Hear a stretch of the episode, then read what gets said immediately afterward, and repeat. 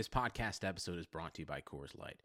These days, everything is go, go, go. It's nonstop hustle all the time. Work, friends, family expect you to be on 24 7. Well, sometimes you just need to reach for a Coors Light because it's made to chill. Coors Light is cold lagered, cold filtered, and cold packaged. It's as crisp and refreshing as the Colorado Rockies. It is literally made to chill. Coors Light is the one I choose when I need to unwind. So when you want to hit reset, reach for the beer that's made to chill. Get Coors Light in the new look delivered straight to your door with Drizzly or Instacart. Celebrate responsibly. Coors Brewing Company, Golden, Colorado.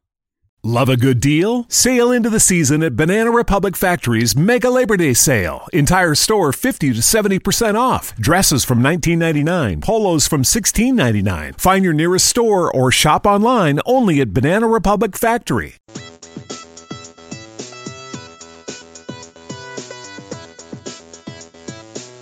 You are listening to On the Daily, the RotoViz Daily Fantasy Sports Podcast, powered by RotoViz Radio.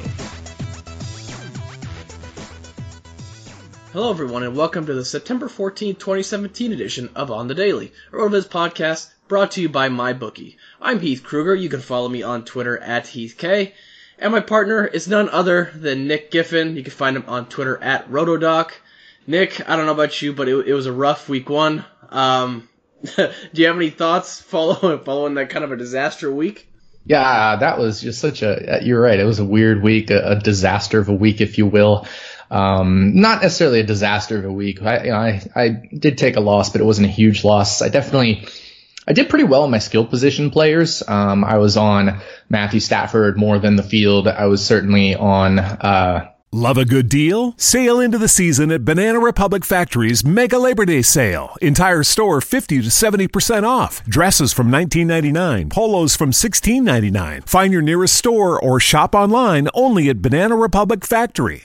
Aaron Rodgers, on Ty Montgomery, Amari Cooper. I had a lot of LeSean McCoy. I was well overweight on, on McCoy there. So I had a lot of good plays in my, you know, in my, uh, uh, skill position players, even at tight end, of course, with a lot of Zach Ertz. And I just didn't quite work out on the defense, special team side of things. I, I went a little contrarian and a lot of the chalk hit this week with the, the Eagles, the, the Rams, you know, um, obviously, you know, Houston was a little chalk, excuse me, a little chalky and they didn't end up hitting, but, uh, there certainly were a lot of strong defensive performances in week one. And if you really, if you missed out on, on any one of those defense and special, you probably didn't place too high in a GPP. I mean, it's not impossible if you nailed it, you know, guys like Tarik Cohen, who was 0.2% owned, but, uh, certainly I think, um, you know, it was, it was a odd week and I think, you know, there's some things to take away, but I also think there's some things that kind of are just noise. And I think a lot of it is the offenses should improve as the season goes on. I kind of like in week one these days to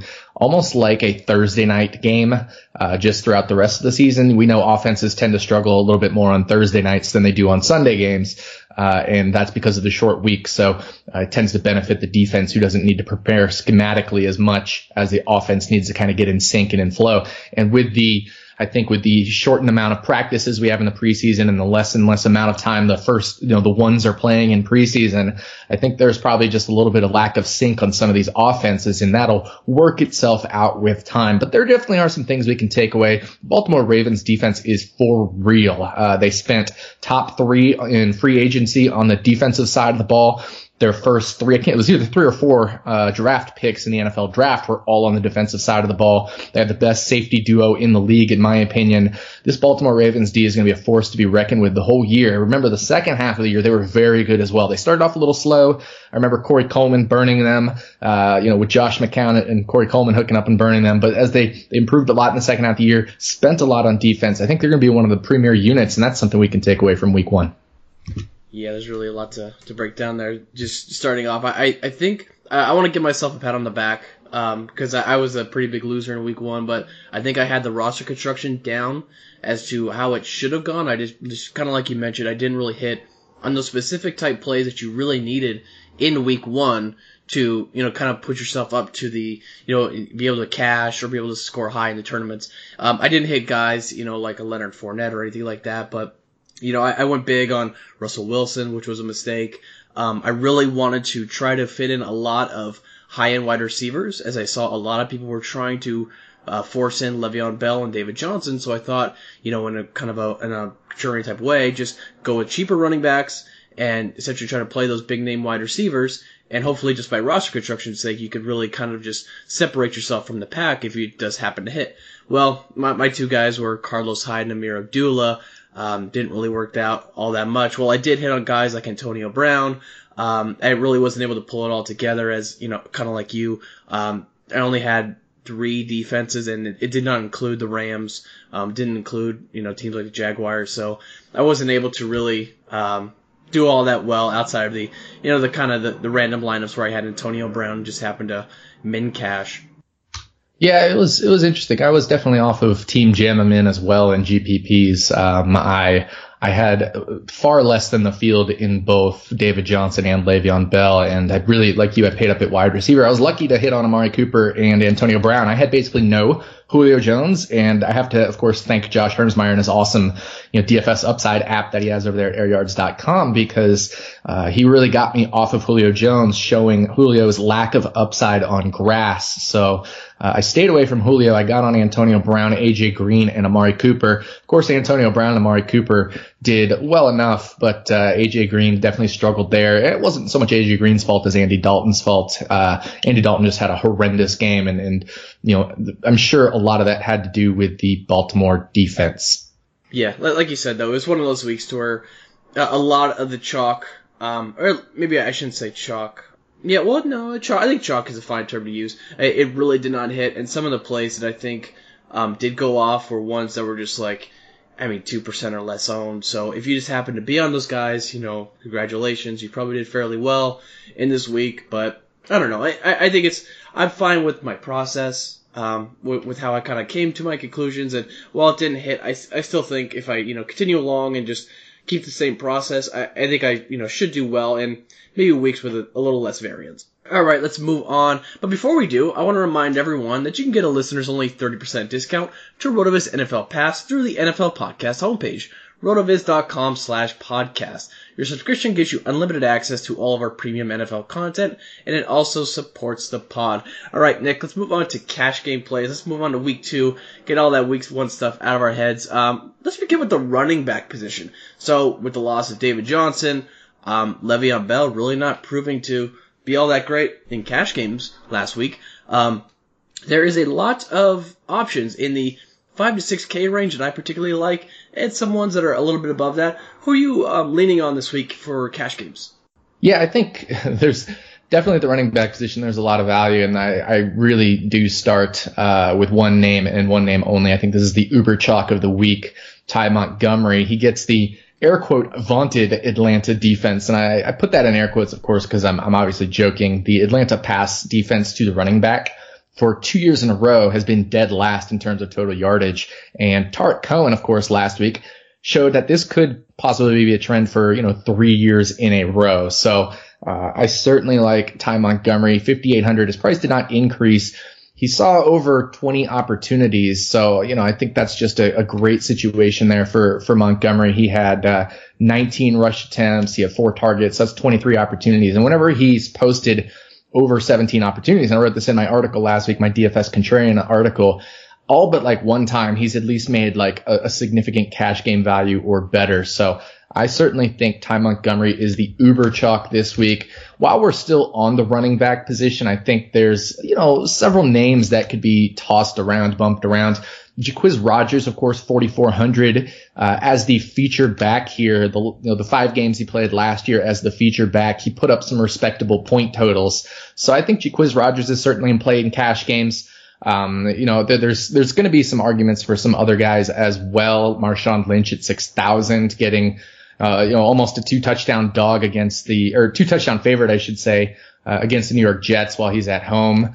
Uh, and then I do think there is a case to be made for playing Le'Veon Bell in cash this week. I know the touches were down last week. I think it was kind of a situation that potentially could have had to do with the holdout.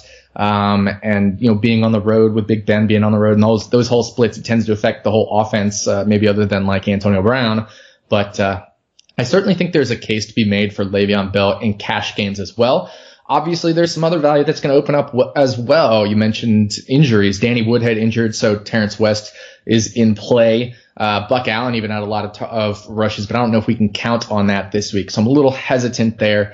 Uh, and then I think also that uh, people will try to maybe look at this Arizona situation, but I think it's going to be a three-headed monster, and I'm staying away from them in cash games. So uh, not just some picks there, but also maybe some guys we want to avoid a little bit in cash. Yeah, yeah, I'm completely with you on Ty Montgomery, and from everyone that I've listened to or read so far this week, they seem to be on the same boat that Ty Montgomery, well, he's going to be the super chalk. It's just the value's just too good to really ignore at 5,800. Um, and I think the question is, and the interesting point is the second running back. Um, and three names that you didn't bring up, which I thought was a little interesting. And they may not be um, complete locks, but it was Mike Gillislee, 5,700, Kareem Hunt at 6,800, and Leonard Fournette at 6,500. What do you think about those guys as possibilities for, for cash games? Yeah, I'm definitely considering Kareem Hunt. I think that $6,800 price tag is too low for him, considering he's probably going to be you know, a top uh, six or eight PPR back if he plays the whole year. Um, that 6,800, it should probably be more like in the mid 7K range. Philadelphia, not super scary, at least in terms of uh, rush defense or defense to running backs. Obviously, they've got a very good pass defense. Uh, it's, but I, you know, I don't think they're they're super scary for Kareem Hunt. There, Kareem Hunt is an all around back. Leonard Fournette, 6,500. Um, you know, I think I certainly think at home as a favorite that that is something that could be uh, usable. I just again I worry uh, maybe about especially on DraftKings I worry a little bit about uh, a lack of maybe PPR uh, floor there. How many receptions is he going to get versus a guy like Kareem Hunt, right? So he had three targets and three receptions in the first game against Houston, which I think is pretty respectable. And he did put up a nice game against that Houston defense.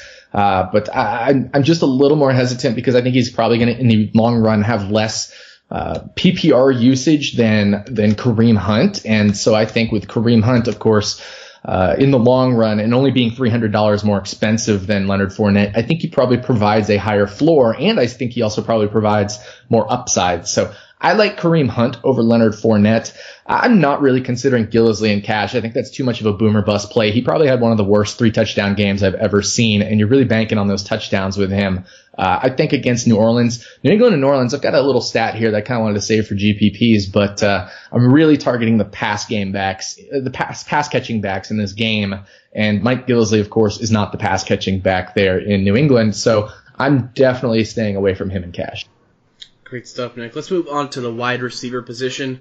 Kind of like the running back position, I'm, I'm finding myself finding a lot of value in the 5K range, or like uh, low 6K range, and some even below that. Um, what names do you have circled as guys you're going to be considering for, for cash this week? Yeah, I think uh, in cash games, it's Keenan Allen for me is the mortal lock, uh, kind of like Ty Montgomery is the mortal lock there in the running back position. And Interestingly enough, they're both 5,800. Keenan Allen had, of course, 10 targets, continuing his ways there. Uh, I, I, think I saw a stat in the last, was it the last 18 games, Keenan Allen is averaging like 10.4 targets per game, uh, which is right up there with a guy named Antonio Brown who's averaging, I think it was 10.7 or something like that. And, uh, you know, Keenan Allen just, just, uh, scored on the Denver Broncos defense on Chris Harris specifically, which is very tough to do. Not many people do that. So, uh, a receiver that's been very, you know, pretty good over the years in terms of efficiency, usually catches at a high catch rate as well. Uh, struggled a little bit, had a couple drops against Denver, but I think that might be some of the rust getting knocked off there. I really like Keenan Allen. I don't know if he's going to get, uh, you know, 10 targets, but even if he gets eight, that's a really high floor. And Miami's, you know, pass defense is certainly nowhere near the Denver Broncos pass defense. And Keenan Allen put up a respectable day there. So I love, uh, you know, kind of locking in Keenan Allen into cash games. You did mention some other value. I think there's a couple names that are interesting. First, of course, is Marquise Lee, who's down there at uh, 3,800. You got the injury to Allen Robinson, and, and Marquise Lee was basically on the field the whole time uh, you know, for the for the Jags this past game. Of course, the question is how much are they going to run with Leonard Fournette? But he is only 3,800. He had four targets, didn't catch any, but they were really deep targets, and that's what I like as well. Uh, 18.2 average depth of target, and I think he's going to get more than four targets this week. Now that he's going to kind of be, I think, the go-to receiver there for the Jacksonville Jaguars.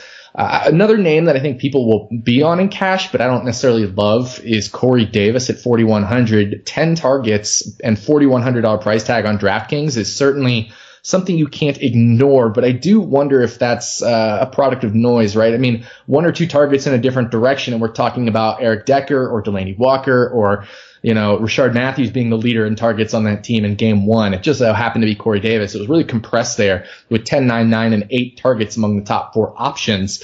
And then, of course, you've got the Jaguars defense who might have the best outside cornerback duo in the league. Uh, I think Jalen Ramsey, of course, will, will be a big factor. And, uh, so, you know, it's going to be tough, I think, tough sledding for Corey Davis. And so maybe if you, you know, there's so much value here at the running back position, you don't necessarily have to just pay down at the wide receiver position. So in that case, I love paying up for Julio Jones. He's finally back at home. Should be a high scoring game. Uh, Matt Ryan did throw for over 300 yards in the in this first game of the year and really didn't get to target Julio Jones much. But uh, the Bears do have a history of shutting down the number one wide receivers, so it didn't surprise me that Mohamed Sanu became the go-to guy there. Whereas uh, you know the the Green Bay Packers, I think uh, uh, should be a high scoring game, a shootout inside, and and you know, Matt Ryan and Julio Jones at home will get it done. And I did mention that grass split with Julio Jones. We probably should ignore not only ignore the fact that it was the Bears, you know, in Week One who take away the wide receiver ones, but also the fact that it was on grass. And so I think there's much much more safety and upside for Julio Jones this week. So I like paying up at one spot, and Julio Jones I think is the guy that I'm going to do that for this week. Yeah, there's some great guys. I, I, a few more I just want to throw in there just before we move on. Uh, Jordy Nelson at 7,900 I thought was a, a particularly nice uh, cost, given he's going to be part of that huge uh, shootout game, or at least we expect it to be. Um, and he is the guy that Aaron Rodgers always looks to in the red zone. And at 7,900, you can mark him down for, you know, six catches and a touchdown. It seems to be pretty darn stable for your cash lineups. And, and one more, in that same Keenan Allen range that I haven't heard a lot of people talking up yet, was Demaryius Thomas. At 5,900, you know, with Dallas' secondary last week, I think they they were given a lot more credit than um, I think they need to be given. Um, as I, I'm more looking at that Giants offense suspectly than I really am looking as that at that Cowboys secondary as one that could be a, a decent unit as they lost a ton of talent this past offseason. Um, they weren't able to keep a lot of key guys. And Demaryius, he saw the most targets on the team last week with eight targets. Uh, most air yards by far with 80 air yards. It, the second closest was Emmanuel Sanders at six targets and 41 air yards. Um, this is a game that I think, while it's low on the Vegas projected uh, game total, I think it's one that really could open up quite a bit um, if Denver, you know, while they're at home, are able to really uh, get a lead and, and, just kind of rely on their two wide receivers to to get ahead. And Demaryius Thomas is like for for such a good price. Um, yeah, I think he's one that's safe enough for cash. Uh, what are your thoughts on that, Nick? Yeah, I'm a little less uh, bullish on Demaryius Cash. I kind of like that as a GPP play where you mentioned if Dallas gets the lead, then Denver needs to throw, but it's not a guarantee that Dallas will get the lead. And I do think Dallas will run a lot if Ezekiel Elliott, of course, uh, doesn't hear back from, from the league or anything like that in this whole situation. If he ends up playing, you run on Denver. That's the way you beat them is by running on them because it's so hard to throw on them. Uh, and, and so the, the other thing for me is, is Demaryius Thomas is $100 more expensive than Keenan Allen. When we compare the two, I said Keenan Allen's been averaging 10.4 targets per game. Well, if we look at Demaryius Thomas's game log, his ceiling is basically 10 targets over the past 16 or so games. He's had two games of 11 targets, which is right around that 10, 10.4 average that Keenan Allen has. And then he has one game with 16 targets, but mostly it's 8, 6, 8, uh, 10, 8, 10, 10, 10, 10, 7, 7, 7, 7. So, uh, that's kind of his game, game log right there is in that 7 to 10 range, which is really an average around 8.5, 9, something like that. So, uh, I, you know, and you're also paying up $100 more. I think you're going to have a slower paced game. Uh, so, you know, I guess, I guess it, you know, a point could be made that Miami will, will have to run a little bit too. Of course, they like running with Jay Ajayi, but, but the Chargers are favored. So it might make, the Miami Dolphins need to open up and pass a little bit more. Uh, where, and, and again, the Dallas Cowboys are favored, but they're only favored by a point and a half. So I think this is a situation that I'd like for GPPs. I think Demaryius Thomas will go low owned in GPPs, and I really like that call in GPPs. But I think in cash games, I'm a bit more hesitant uh, than than maybe you would be. Fair enough, fair enough. All right, let's move to the quarterback position. Um, there are going to be some big names. I think a lot of people are going to be paying up for. You know, like those mentioned, those those two games between New England and New Orleans, um, and the Packers and the Falcons. Um, yeah. So, what what names at the quarterback position this week do you think you or have you have found yourself in cash game construction really really going to a lot? Yeah, it's interesting because I part of me wants to get a piece of those games even in cash uh, with the quarterback position, but there is some value at the the quarterback position as well. I think uh, you know if you drop a little bit further down, um, one name that probably go pretty underrated is Jared Goff. He just uh, put up a nice total there against Indianapolis. We just saw Carson Wentz burn the Washington Redskins, uh, and the Rams I think are going to throw a little bit more this year than they did last year. And uh, so I think Jared Goff is certainly in play at 5100. I do think paying down at quarterback is the way to go generally in the long run. And then uh, you could also look at Tyrod Taylor at 5,300, uh, another guy who I think has a high floor just because in his case he has a lot of usage with his legs. Uh, once again, he you know he he had a bunch of rushing attempts. He had eight rushing attempts against the Jet for thir- Jets for 38 yards. And you look at at, uh, at Tyrod's game log, it's 8, 12, 7, 3, 3, 7, 9, 8. So definitely a lot of rushing attempts on average. You're probably averaging around seven, seven and a half, eight rushing attempts per game, which is a nice floor for a guy who's only 5,300. Uh, and then he gets a matchup against the Panthers where they might have to throw it more than they did against the Jets simply because, uh, you know, I think the Panthers are a better team than the Jets. I don't think there's any question about that. So I like Tyrod Taylor in cash. And then also Philip Rivers, 5,800. They're going to be slinging the ball. Uh, you know, I certainly don't mind stacking Philip Rivers and Keenan Allen in cash this week. I think he's going to be a pretty chalky play. And uh, I think paying down this week is the way to go. I mean, it doesn't really make sense for for someone to pay up for Aaron Rodgers or or Tom Brady or Matt Ryan or or Drew Brees when they can get uh, you know they can get Philip Rivers at a seventeen hundred dollar discount. But the I think the you know the floors on these guys and even the medians are a lot closer than that seventeen hundred dollar discount. Yeah, those are some great, those are great plays. Actually, the, you hit the one, the one that I found myself liking the most. It was Philip Rivers at 5,800, and that that matchup against Miami, um, Rivers has just kind of done great against them last year. Um, he threw for 326 yards and three touchdowns. You know, this Dolphins team last year, they gave up the third most fantasy points on average to opposing quarterbacks. Um, and, and like you mentioned, that 5,800 price tag, um, I, I I found myself not wanting to go to Tyrod Taylor as I think I'm a little more scared of the Carolina Panthers uh, defense and the, the, the floor of Tyrod Taylor is a lot lower than the floor I see in Philip Rivers. So I feel a lot more comfortable just paying $500 up and, and not having to go to that extreme, you know, with Aaron Rodgers at 7,400 as you really have to find yourself making a lot of concessions. Um, even though there are some plays at, you know, tight end, uh, on the cheap and defense on the cheap. Um, I'm not much rather just go, you know, 5800 with Philip Rivers and just allow myself to really um, go for those uh, big name wide receivers to uh, to build a lot more to a lot build a lot bigger point floor um, at the skill positions. Yeah, I definitely agree with that. I think um, you know uh, I I would prefer Philip Rivers as well, so I'm totally on board with you there. And I think you know th- there are some arguments to be made for Tyrod, but that might make him more of a GPP type play because I don't think his ownership percentage is going to be that high but uh, I do think there's always the chance that he could go off a little bit. So um, don't mind Tyrod Taylor, but I think he's probably more of a GPP play than a cash game play. So I'm with you. Philip Rivers, it is for me.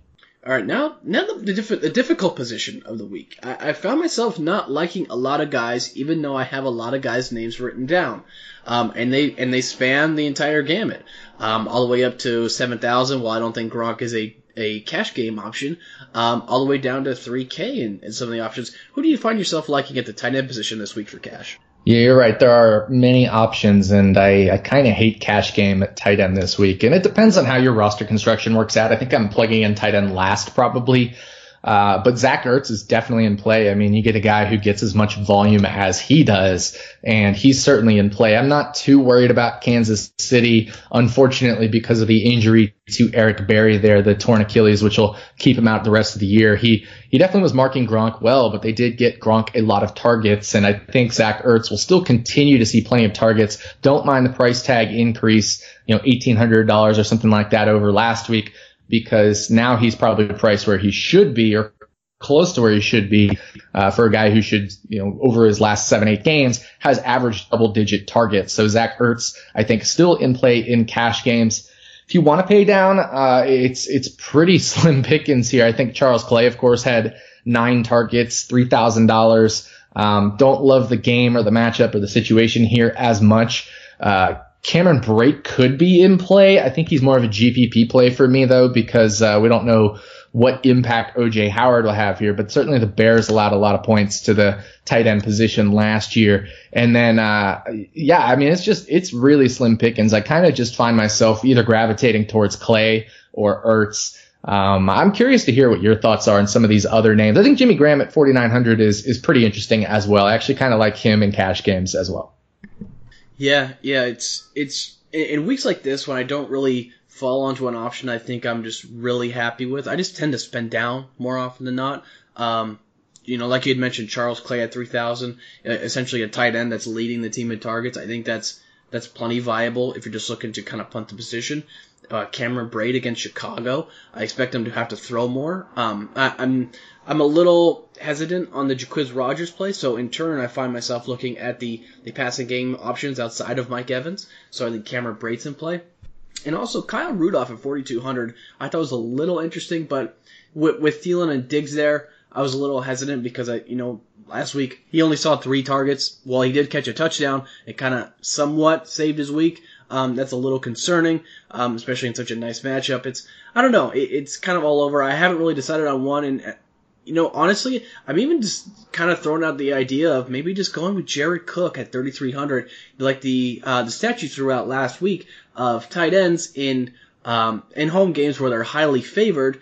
Um, they tend to really get that big boost over the other positions, and Jared Cook at 3,300 could just fit that perfect bill of a cheap guy who might just be able to score a touchdown for you in an uncertain week to where you could kind of spend up and be a lot more sure uh, with your wide receiver plays, your running back plays, and the such. Yeah, I think I, I, I definitely am on Jared Cook, but I think that for me is a GPP play for the reasons you mentioned. It's uh, one of those things where the team total comes into play. It's not a terrible matchup by any means, of course, going against the Jets. So I think Jared Cook's a GPP play for me. I don't know if he has a super high floor, and if he doesn't get that touchdown, what is he going to do for you? Uh, certainly, I know the Raiders want to target him, but they have a lot of people they want to target. They want to target Amari Cooper. They want to target Michael Crabtree. Those guys basically make up 50% of the targets in that offense. I think it was like 47, 48% last year. So it's just a matter of is there extra volume to go around? We've seen Seth Roberts get red zone usage again year after year after year. I think this is a you know he got a red zone touchdown again this week, uh, this past weekend, and so um, I think it's a GPP play for me, as not as much as a cash game play. But I'm totally with you in that this week just is kind of totally gross at the tight end position, and that's why I'm kind of filling that position in last when I make my cash game lineup. All right, now that the cash games plays are out of the way, let's move on to something we're going to call contrarian corners. So some of your top contrarian plays at any position, Nick, if you just want to kind of throw them out there and just get the ball rolling. Maybe a bit of an open discussion here. Just kind of some, some maybe some ideas that you just kind of want to throw in there and test in GPPs this week. Uh, what'd you come up with? Yeah, it's interesting. This is a a fun week, I think. And obviously there's some chalk plays that I don't love. And I think these are the ones we're going to want to pivot off of. Uh, one name that I did mention in cash games for the running back position is Jacquizz Rogers. And I think that's probably a mistake on a full PPR site like DraftKings. Uh, in those five games that Jacquizz Rogers was featured, he had one target in four of those games, which doesn't provide you with a great amount of, uh, you know, receptions there or anything like that that you can get on DraftKings for the full point. I do love his price tag, 4,400. Don't get me wrong. And he will be owned. But I think the play here is to pivot off of him in that 4,400 range and play some other guys in that price range. So instead of a, a leverage play, I'm, I'm, going with a pivot play here and picking guys on a different game or, or, or something like that. And the game I'm targeting here is that New England New Orleans game. Uh, I have I threw a stat together that I talked about on the Fantasy Labs uh, Daily Fantasy Flex podcast that just came out uh, today as we're recording this. And the stat that I threw together is if you look at all of the uh, pass defenses last year that were in the bottom 10 versus the running back in, in total yards allowed, and where the offense was a top 10 offense from that same team. So for example, the Atlanta Falcons, I mentioned they're horrible against pass catching backs, but they had a top 10 scoring offense last year. If you take all those teams when they played each other last year, that ended up giving us uh, a 10 game sample size. I removed the Frank Gore game because Frank Gore doesn't really count as a pass catching back. But in those other nine samples, the average stat line was seven receptions on eight and a half targets for 60 yards and just over a half a touchdown per game for 16.4 PPR points per game. And that's just through the air. That does not count the rushing stats as well from these guys. So uh, there's plenty of names you can target here, whether it's Alvin Kamara. Uh, you could certainly target James White. I think he's the go-to guy there, of course, in the passing game in New England. And Mark Ingram is only $500 more than Jacquizz Rogers. So I think there is going to be a pivot play from this game. The question is, which one is it going to be? James White, I think, is a little safer, obviously, because he really is the go-to guy in that passing game there. He doesn't get as much rushing, rushing work, but we have seen plenty of upside there from James White in New England. Then uh, on the on the New Orleans side of the ball, there was a lot of split workload there, so it's a little bit tougher. You're playing a little bit more of a guessing game. But up until that last drive, Kamara did have more targets than Mark Ingram when it was kind of that junk time, and I think they trusted Ingram a little bit more just because he's the veteran experience there. So uh, I think it's it's certainly a situation where uh, I want to be targeting the pass game in in this game, and especially going to the running back position. I think you could also make a similar case for Green Bay and Atlanta. Uh, and obviously, if uh, somehow Green Bay were to get out to a lead, Ty Montgomery will be so highly owned that I think you could pivot off of him, but I don't love it because you don't need to be super contrarian at the running back position. But I do like being contrarian in places where it makes sense against some guys that could be a little bit chalky. And I think Jacquizz Rogers is one of those spots there. I don't love pivoting off of, uh, you know, I love pivoting and pivoting off of Ty Montgomery as much as I like pivoting off of Jacquizz Rogers there. We talked about the wide receiver position. I think uh, Corey Davis, I mentioned $4,100. I think some people will consider him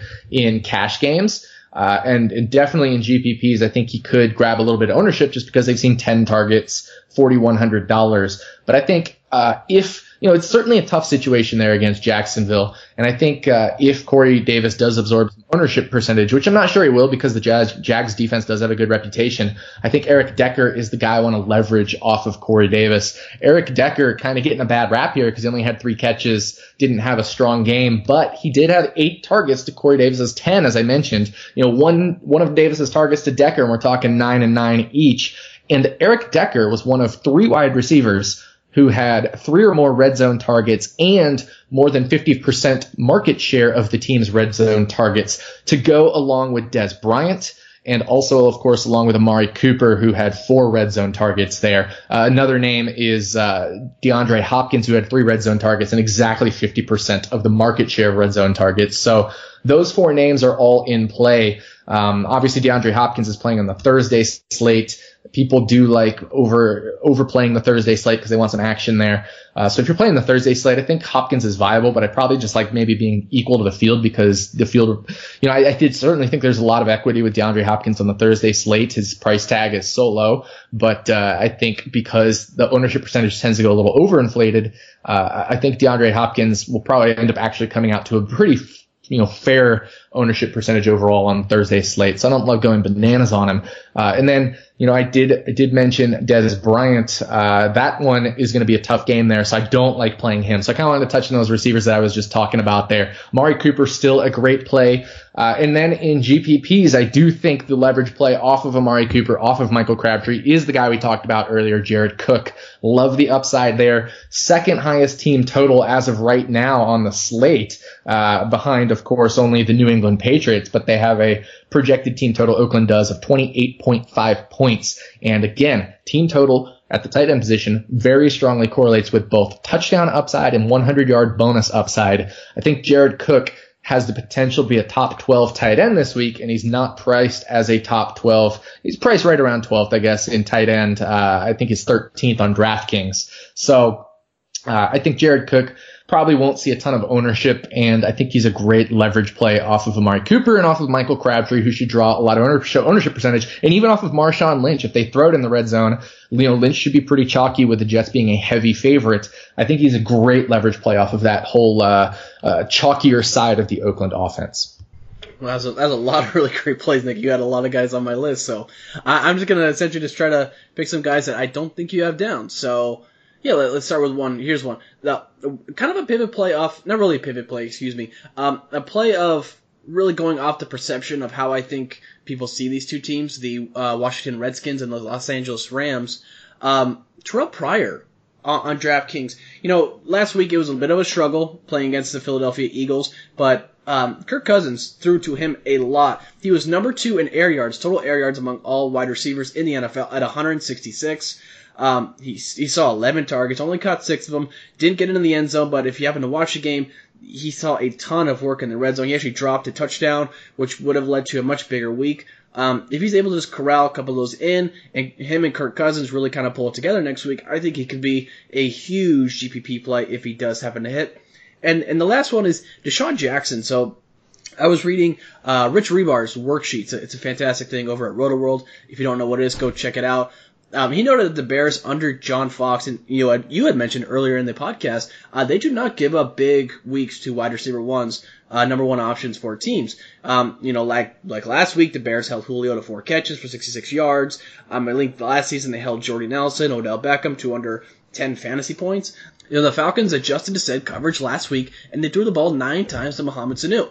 Now, this week, Mike Evans, actually in a previous matchup last year between the Bucs and the Bears, the Bears, the Bears held Mike Evans to four for 66. So why not this week as a, you know, playing off of Mike Evans and not, you know, watch them shift coverage his way? Why not just go after DeSean Jackson for 4,900, a guy who has been known to really take the top off, uh, off of defenses, um, and really get those big scoring weeks for you, especially in GPPs to where he might be a little higher owned, but I don't think he'll be anywhere above, you know, 20%. Um, so yeah, it's a, you know, kind of a, a high end, not, not really a high end, but kind of one of those long shot plays in GPPs. I think DeSean Jackson is a, is a fantastic option this week. Yeah, I'm 100% with you on DeSean Jackson. I think he's a high upside play. Uh, certainly, I think he's a boom potential. He also has total bust potential because we've not seen him in this Tampa Bay offense yet. But that's okay with me in GPPs. I want that boom potential, and DeSean Jackson can certainly give you those. I think one other name we didn't mention here that I do want to mention before we move off of the GPP plays is uh, Christian McCaffrey. I'm, I think I'm in love with Christian McCaffrey this week. Uh, I think obviously the the matchup against Buffalo was a good one. We've seen Ajayi tear them up, for example, a couple times. We've seen some other people tear up the Buffalo defense, and McCaffrey got a lot of receiving work, even though they were ahead of the San Francisco 49ers basically the whole game. He got seven targets, five receptions, 38 yards. He did not get in the end zone. He still had 13 carries, not a great yards per attempt, 3.6. But I think against Buffalo, that number can certainly come up. And if he continues that seven ish range of receiving targets and pops one in the end zone there, I think Christian McCaffrey is a very fine GPP play. I'd much rather have him than you know a guy we talked about earlier, Mike Gillislee. I do think obviously the New England Patriots have a chance to get in the red zone and punch a couple in with Gillislee, but I think it's a lot easier to pass on the Saints. Uh, and and there was a lot of fluky ways Gillislee got that was three touchdown last week. A couple PIs in the end zone, for example, or near the goal line, uh, could have totally changed the outcomes. And and they did other things other than try to rush Gillislee in the red zone as well. They even targeted Rex Burkhead once. They targeted you know Gronk, who had a, a what we thought was a touchdown catch reversed. So uh, I like Christian McCaffrey as a, you know a play off of Gillislee. I think you could play him and Montgomery together. Uh, I think you know certainly you could you could pay up at running back and play McCaffrey if you think uh, you know you don't want to have 100% Ty Montgomery, so I think you can play maybe a more expensive back and then Christian McCaffrey instead of Ty Montgomery and pivot away a little bit from Ty Montgomery. Fantastic stuff, Nick. All right, let's move on. But before we do, we have a message from our friends over at Draft. Fantasy football fans, listen up. If you love fantasy football, you need to try our new favorite app, Draft. Here's how it works. You do a draft that lasts just for one week. No management, just set it and forget it. Once you're done drafting, that's it. No trades, no waiver wire. Draft even takes care of last minute injuries for you. draft every single couple minutes, so you can join one right now. And the best part, play for cold hard cash. Drafts start from just one dollar, so there's a draft for everyone. No salary caps. Play in a real live snake draft league, just like you'd play with your friends in a season long league. Come join me on Draft today. Download the app anytime. Just search Draft in your app store and join a game in minutes or play right from your computer on playdraft.com, whichever you like. For a limited time only, all new players get a free entry into a draft when you make your first deposit. But you have to use our promo code RVRadio. That's right. Play a real money game for free just for using our promo code RVRadio on your first deposit on draft. Just search draft in the App Store or go to playdraft.com and come play free with promo code RVRadio. Alright, let's move on to our draft segment of the show. So, we're going to go through and we're going to do actually a live draft head to head league on air between me and Nick. Um, you saw the results last week. Nick won with his contrarian plays I believe he, he grabbed LeSean McCoy, which I think was the, the real big winner in that one. Um, but yeah, let's start that off this next week. Um, since I went first last week, how about you go first this week, Nick? That sounds good. And, uh, you know, I think the app picked me first. So we, we tried a couple here and finally got one that let me go first. So, uh, my first selection is actually going, not to be going to be at the quarterback position, but it is going to be Le'Veon Bell. I think $9,800 Le'Veon Bell. He's the guy I want. So it is your turn, Heath. All right, Le'Veon Bell. So we're gonna go. If you're gonna go there, I'm gonna start off with Jordy Nelson, and let's follow it up with Julio Jones. I like the I like the Julio Jones pick. That was to be the direction, of course, I went. If you didn't go, I'm going to go next with Brandin Cooks. I think he's got a lot of upside and still plenty of safety in this New England New Orleans matchup. A bit of a revenge game here, so he's going to be my next pick. Then I'm going to head back over to the running back position and I'm actually going to go with Devonta Freeman against the Green Bay Packers. I think that's going to be a shootout game. So I've got my two running backs, Le'Veon Bell, Le'Veon Bell, Devonta Freeman. It's on you, Heath. All right, let's let's pivot off here. Since you already have two running backs and you need one quarterback, I already have my two wide receivers. I will take a quarterback first here. Um, so I'm gonna go with the guy I think is the top quarterback play, regardless of price on the board. I'm gonna go with Aaron Rodgers. And I'm going to follow it up with Melvin Gordon. I like that Melvin Gordon pick. I think that's a, a shrewd pick there. Uh, I'm gonna. So I have one wide receiver, and I'm going to do a little bit of an interesting play here. I'm gonna stack some New England Patriots. I'm gonna go with Tom Brady, and I'm gonna go with Rob Gronkowski to round out my roster. Oh, Rob Gronkowski, it's a it's a great pick. Okay, so last pick here for me, uh, going with running back. Uh, let's grab Ezekiel Elliott against Denver. Let's hope that the Dallas Cowboys are able to capitalize on that weaker rushing matchup in Denver and really control that game. So that rounds out our draft segment, uh, our head-to-head draft segment there. I think it was certainly interesting. I went with, uh, for three of my five roster spots. I went with a stack, a double stack there. Tom Brady, Brandin Cooks, and Rob Gronkowski to complete my quarterback and my wide receiver slash tight end positions. Then my other two running backs were Le'Veon Bell and uh, Devonta Freeman. So I, I, definitely like my roster. A lot of upside and a ton of usage. So uh, it should be pretty interesting. Heath, recap your team there. Yeah, so I started off with Jordy Nelson, Julio Jones, which I'm, I'm pretty darn happy with. Um, two of the top options, two of the top wide receiver options in that uh, game that should be just score, you know, should be seeing a lot, a lot of points. So, and, I, I followed that up with Aaron Rodgers, Melvin Gordon, who I think could be a real nice play as he's really just a complete workhorse back there. And I, I see the Chargers really rolling over Miami and Aaron Rodgers. Um, that, that offense just looked unstoppable against a very, very capable defense in the Seattle Seahawks last week.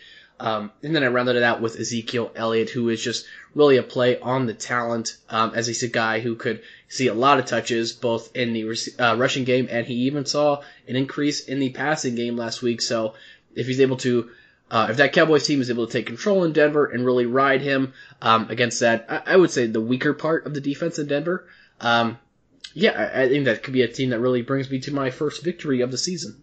Uh, unless, of course, Zeke uh, gets suspended and they, they change all that up. So we'll that, that's a see, very good but, uh, possibility, but we'll, we'll see. We'll yeah, see. We'll it's see. only Wednesday. Exactly, exactly. But uh, anyway, that, that, was that was a lot of fun. Well, we're gonna do this every week and keep track. Right now, of course, I hold the lead one nothing. Yep, yep. All right, let's let's move on to defenses this week. Now, this was really the thorn in my side. I think it was the thorn in your side as well, as we did not hit on any of those big name defenses, or I shouldn't say big name defenses, those high scoring defenses, those multi touchdown uh, type teams last week. So, who are you going to be the guys this week that you're really aiming to essentially just hope for a lot of turnovers and just hope for those, you know, two touchdown games this week? Yeah, I'm gonna go with the one of the top defenses from week one. I'm gonna go right back to to saying they're gonna be a strong defense this week, and that's the Baltimore Ravens defense. I talked about them at the top of the show. They are the real deal. They get a rookie quarterback. They're home against this rookie quarterback. Uh, they're heavily favored, which I don't really look at too much for defenses because it does inflate their ownership percentage, but I don't care this week. I think Baltimore is a fine defensive play. They confused a veteran, Andy Dalton. I think they can confuse a rookie in DeShone Kizer. So that's a defense I love, love, love this week.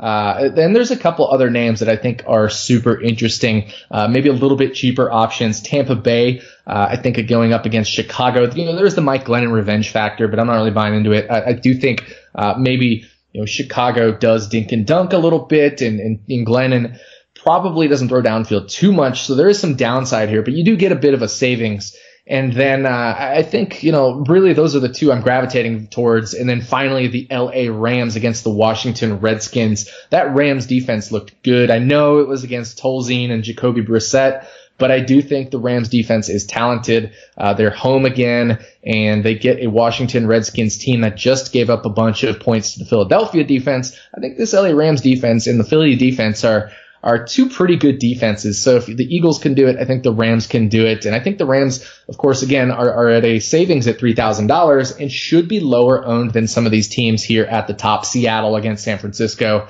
Uh, it, also Baltimore, who I think is going to be very chalky, but I, I still like enough to play them.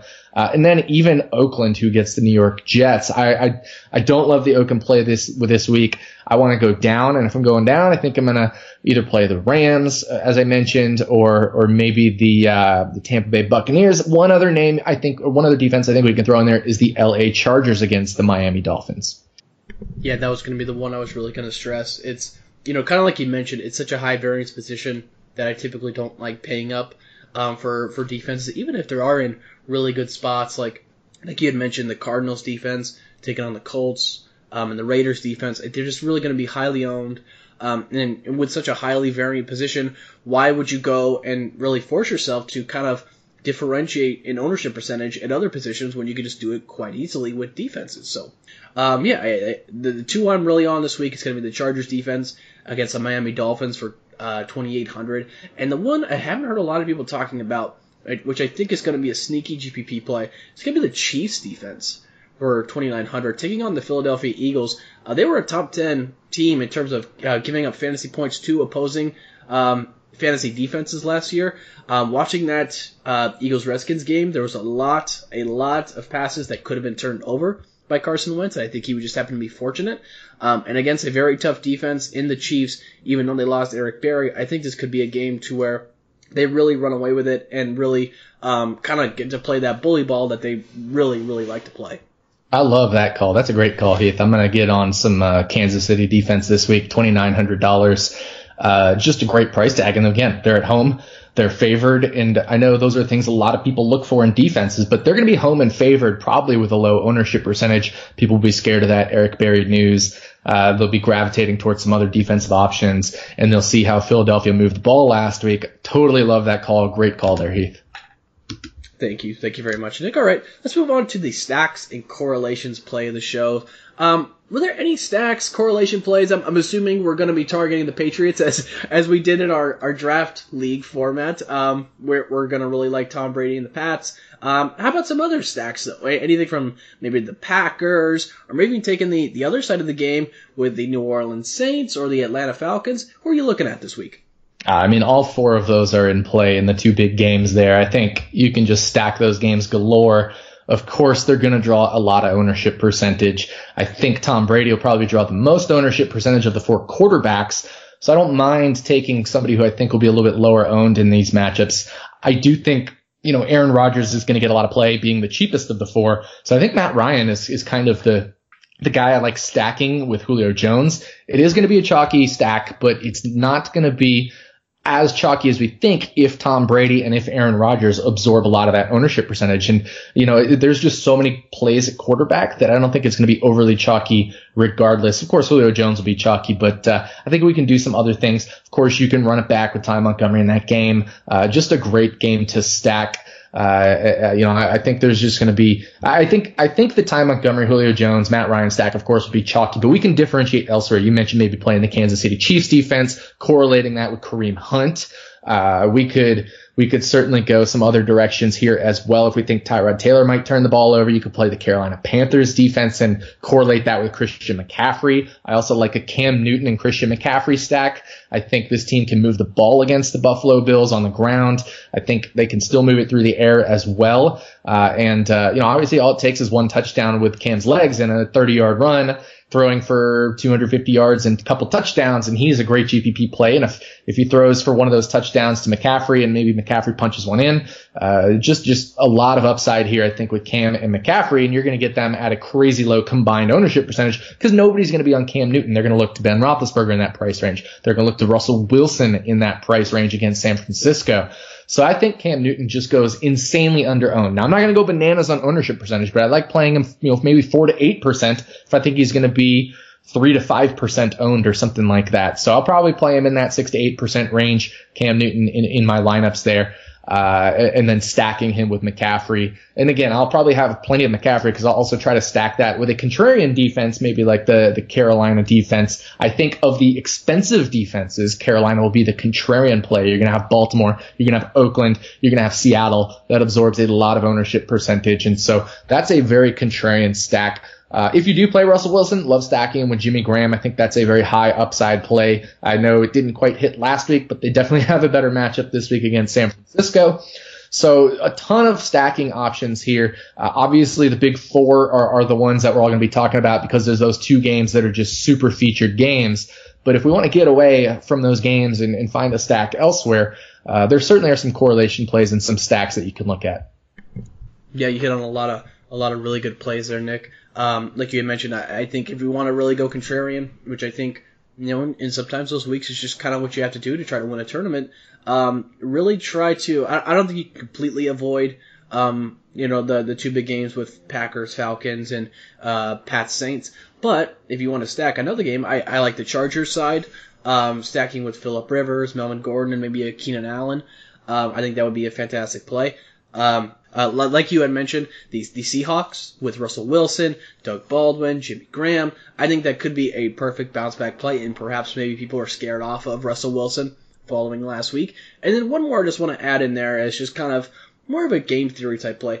Uh, the Minnesota Vikings uh, with Sam Bradford, Stefon Diggs, and either one of uh, Adam Thielen or Kyle Rudolph where I think I was going to lean more the Rudolph side and the Thielen side, um, in a matchup to where they could be forced to score a lot of points and an offense that looked quite good um, against. I understand this New Orleans Saints, but this could be a, a sign of things to come. And uh, we saw just how talented Stefon Diggs was. We saw.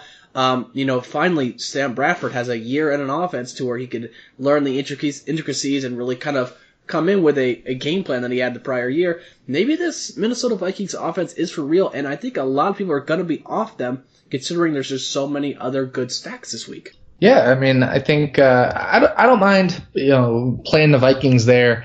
I certainly don't mind uh, Sam Bradford the way he's played. I'm just not sure a double stack with them is going to be the way to go this week. I mean, it's it's it's very contrarian. I think maybe just a single stack if you're going to do Bradford and Diggs or Bradford and either Rudolph or Thielen or something like that. Uh, alternative kind of just like uh, playing the correlation plays at wide receiver or running back here, maybe doing a, uh, a Le'Veon Bell with a Stefon Diggs or a Le'Veon Bell with an Adam Thielen and just playing the correlation there where, you know, maybe the, the Steelers get up and then the, the Vikings have to throw. So I'm not so sure I want to play Sam Bradford as my GPP quarterback this week. If I am going down in that range again, I like Tyrod Taylor. I like Philip Rivers. Uh, I even don't mind Jared Goff against that, that awful Redskins pass defense. So I think I would go some different directions than playing Sam Bradford as a GPP quarterback this week. But he is going to be very low owned, and I, I definitely understand the play. I understand the thinking. understand if they get behind and how good they've looked. Uh, I just I'm not sure I would double stack that one because it already is so contrarian. Uh, you probably just need one stack there, one single piece contrarian enough because it, I mean, you're basically going to have a unique roster if you're Sam Bradford and, and either Diggs or Thielen or Rudolph because all these other pieces that we're adding in our lineups as well won't be owned by everyone. And I think Sam Bradford probably is under 5% owned this week. That, that's, a really great point I did not consider. So yeah, I think, I think I'm with you on that one. I think you have the, the right, uh, the right sense for that. All right, let's move on to our last segment. But before we do, Nick, the fantasy football world, much like the sports world, is one where everyone's looking for advice. Typically, people are looking for advice on who they should play, which side to bet, and so on, but for some reason, people never ask where they should be betting. It's just as important as who you're betting on. So that's why I always tell people to go to mybookie.ag. MyBookie has been in the business for years. The rep is rock solid, do 100% cash bonuses, so off the bat, you're making money for doing nothing and they have fastest payouts as fast as two business days. You listen to us, you do the research, you put forth the effort, and you know who's gonna win, right? So why don't you lay down some cash and win big today? I used my bookie last weekend on that Browns bet I mentioned, and it worked out. So that's why I'm urging you. Maybe this week it's your week to win. Uh, go to my bookie. You win. They pay. They have in-game live betting, the most rewarding player perks in the business, and an all-new mobile site. My favorite part that makes wagering a breeze. Join now, and my bookie will match your deposit with a 100% deposit bonus. Just use promo code ROTONFL to activate the offer. Also, as a business from us at RotoViz, if you sign up this month with the Roto NFL promo code and then forward a copy of your sign up confirmation to rotovizradio at gmail.com, you'll be entered into a drawing for a limited edition RotoViz athletic jacket. It's what all of us at RotoViz are going to be wearing at the end of the season. So sign up for my bookie, put in some money, and then forward us your email confirmation, and we'll announce the winner on a future episode. Visit mybookie.ag today. You play, you win, you get paid. All right, Nick. Let's move on to the last segment. It's the theories, bets, and Vegas lines. Are there anything that really, you know, this week that's kind of piqued your interest that you want to uh, begin with to, to kick off the segment here? Definitely. I think there's some things that kind of interest me this week. Some some pretty interesting situations. We can take advantage of some recency bias. We can take advantage of some hype. We can uh, do that in in the betting side of things, and of course, uh, I'll definitely be placing a couple bets here at my bookie. And and again, make sure you enter that contest for the RotoViz uh, pullover, the, the athletic pullover. There, they're going to look sharp. We haven't picked out the color, but we have a little bit of an internal vote going on there. But it's either going to be red or gray uh, and and it'll look super sharp with the RotoViz logo and everything on that like that. So make sure you enter that contest. Uh, and uh, so a couple bets I think are, are, pretty interesting, which I think have DFS implications, of course. Uh, and I made this bet on the Daily Fantasy Flex pod over there with the Fantasy Labs guys. Uh, since then, the line has already creeped up another point, but the bet I made was that the New England New Orleans game would go under by more than a full touchdown. So this wasn't really a bet; it was a bold call.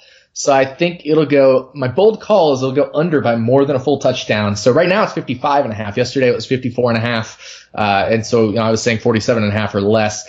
Now uh, a touchdown would be 48 and a half or less, but uh, that's not the bet I'm making. Of course, I, the bet is I'm taking the under on this game. And so if I'm taking the under on this game, we see Tom Brady and Drew Brees, the two highest priced quarterbacks here. I'll probably have some exposure because there definitely is a chance this game could shoot out with the way New Orleans defense is so bad. Uh, but being the two highest price, I definitely will be underweight on them relative to the field, and I'll probably have a little bit more, as I mentioned, of Matt Ryan and probably Aaron Rodgers as well, and some other quarterbacks that are cheaper.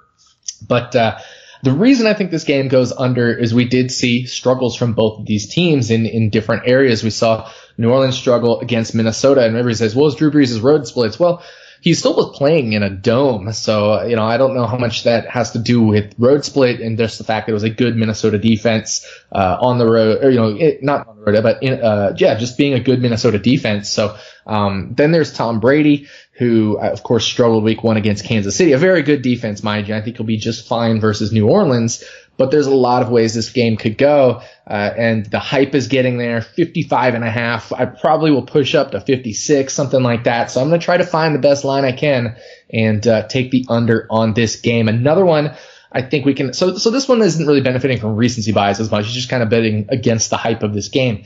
The next one I think is really contrarian, uh, is, is betting against recency bias. And, and, uh, that is the San Francisco versus the, uh, Seattle Seahawks The line here currently is a 14 point favorite for the Seattle Seahawks. I think that's a bit much. We saw them struggle against Green Bay. They were a dog, but uh, they didn't look too great against Green Bay. They struggled moving the ball. Uh, but of course, everybody's looking at the fact that San Francisco lost by 20 points to the Carolina Panthers and just absolutely got crushed in terms of betting versus the spread. I think that's inflated the spread a little bit this week.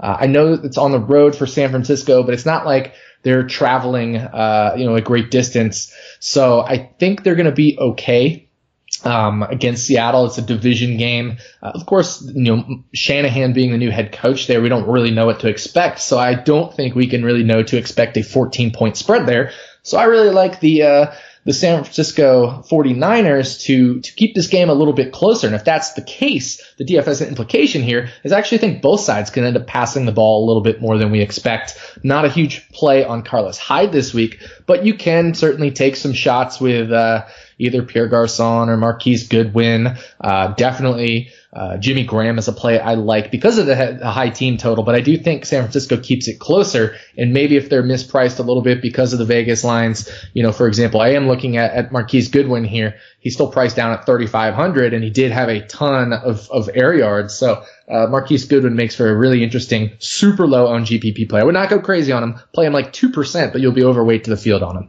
Those are some some great mentions there, Nick. I, I just want to throw a couple more in here uh, to wrap up the show. So the Jaguars at home plus two and a half, I thought was a very interesting bet. I'm not quite sure why the Titans are favored that. I think that line has moved since. I believe it's uh, Titans minus one and a half now. Um, if you so if you can't get that side, I, I really like the Jaguars in this one, as I think the Titans are going to get off to a slow start this year. Um, and then the Patriots, it, it's I look at this Patriots Saints game, and while it could be a shootout, I just think the Patriots are, even though they're it's, it's minus six and a half. Um, I think they they're, just so much more of a complete team than the New Orleans Saints. Um, a popular stat that is thrown around that um, 70% of teams that go 0 2 to begin the season do not make the playoffs. Um, I, I think this is going to be a spot to where we're going to see. I know it's complete narrative street, but Angry Tom will make his way to New Orleans, and I, I don't think there's a way that. Um, well, I shouldn't say that. I, I think it's very unlikely that the Patriots lose this game, so I think that is a, a very good bet as well. And then this is the one I'm going to throw out here is, you know, we're kind of Browns homers here at RotoViz. Uh, the Browns plus eight on the road at the Ravens. What do you what do you think of the Browns um, at plus eight in this spot, Nick? Yeah, so I think with that, uh, you know, we found the over under there is 39. Uh, I think it's pretty low there. Both of these defenses are pretty good. You know, definitely the Cleveland Browns have a good defense, and I do worry about the Ravens' offense a touch, especially with Joe Flacco, especially with those offensive line injuries. So I can see it, but I think it's a pretty fair line. I, I just I really like that Ravens defense. This game might go under the 39, honestly. Now I I know I talked about it last week with maybe maybe the. Uh, the uh, LA Rams and the Indianapolis Colts game going under. That didn't happen, but I did get the Oakland and the Tennessee under for sure, and I also got the Oakland side of that as well. I thought Oakland, you know, there was so much noise about reverse line movement in in that game when Tennessee, uh, you know, the the line moved the wrong way and that should favor Tennessee and all that, blah blah blah blah blah. No, I wanted Oakland and I wanted the under in that game, and it hit. So I'm going to stick with my guns here. I'm taking that under in the New England New Orleans game.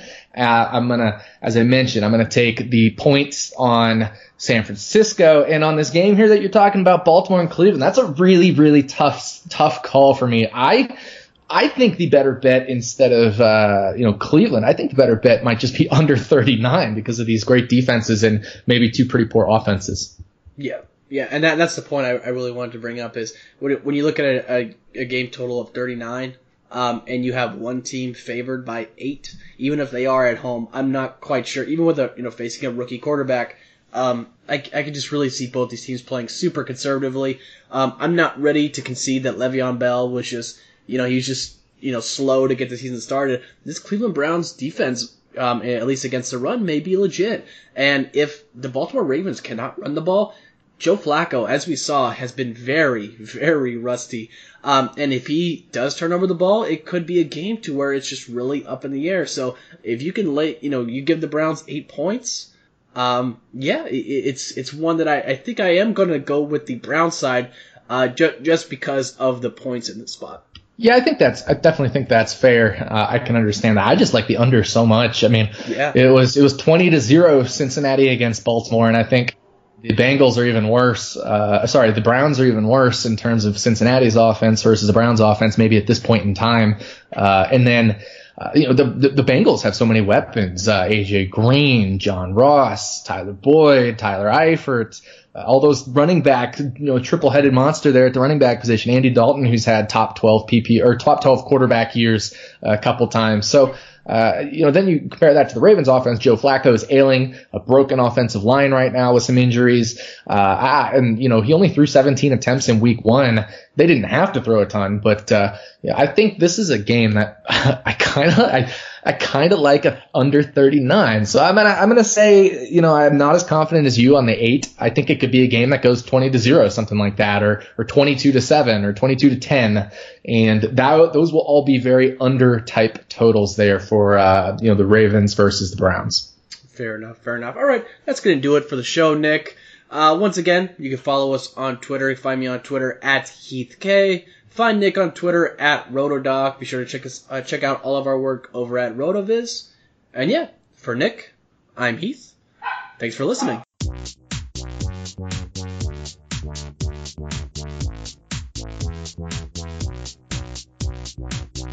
Thank you for listening to On the Daily, the RotoViz Daily Fantasy Sports Podcast powered by RotoViz Radio. And special thanks to Randy E. Aguabo for the introduction. Please review the podcast on iTunes under the established RotoViz Radio feed.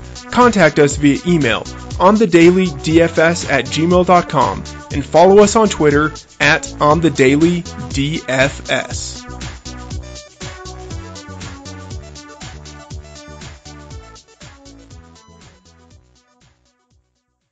Love a good deal? Sail into the season at Banana Republic Factory's Mega Labor Day Sale. Entire store 50 to 70% off. Dresses from 19.99, polos from 16.99. Find your nearest store or shop online only at Banana Republic Factory. Love a good deal? Sail into the season at Banana Republic Factory's Mega Labor Day Sale. Entire store 50 to 70% off. Dresses from 19.99, polos from 16.99. Find your nearest store or shop online only at Banana Republic Factory. Sugar Ray Leonard, Roberto Duran, Marvelous Marvin Hagler, and Thomas Hearns.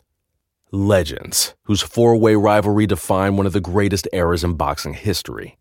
Relive their decade of dominance in the new Showtime sports documentary, The Kings, a four part series premiering Sunday, June 6th, only on Showtime.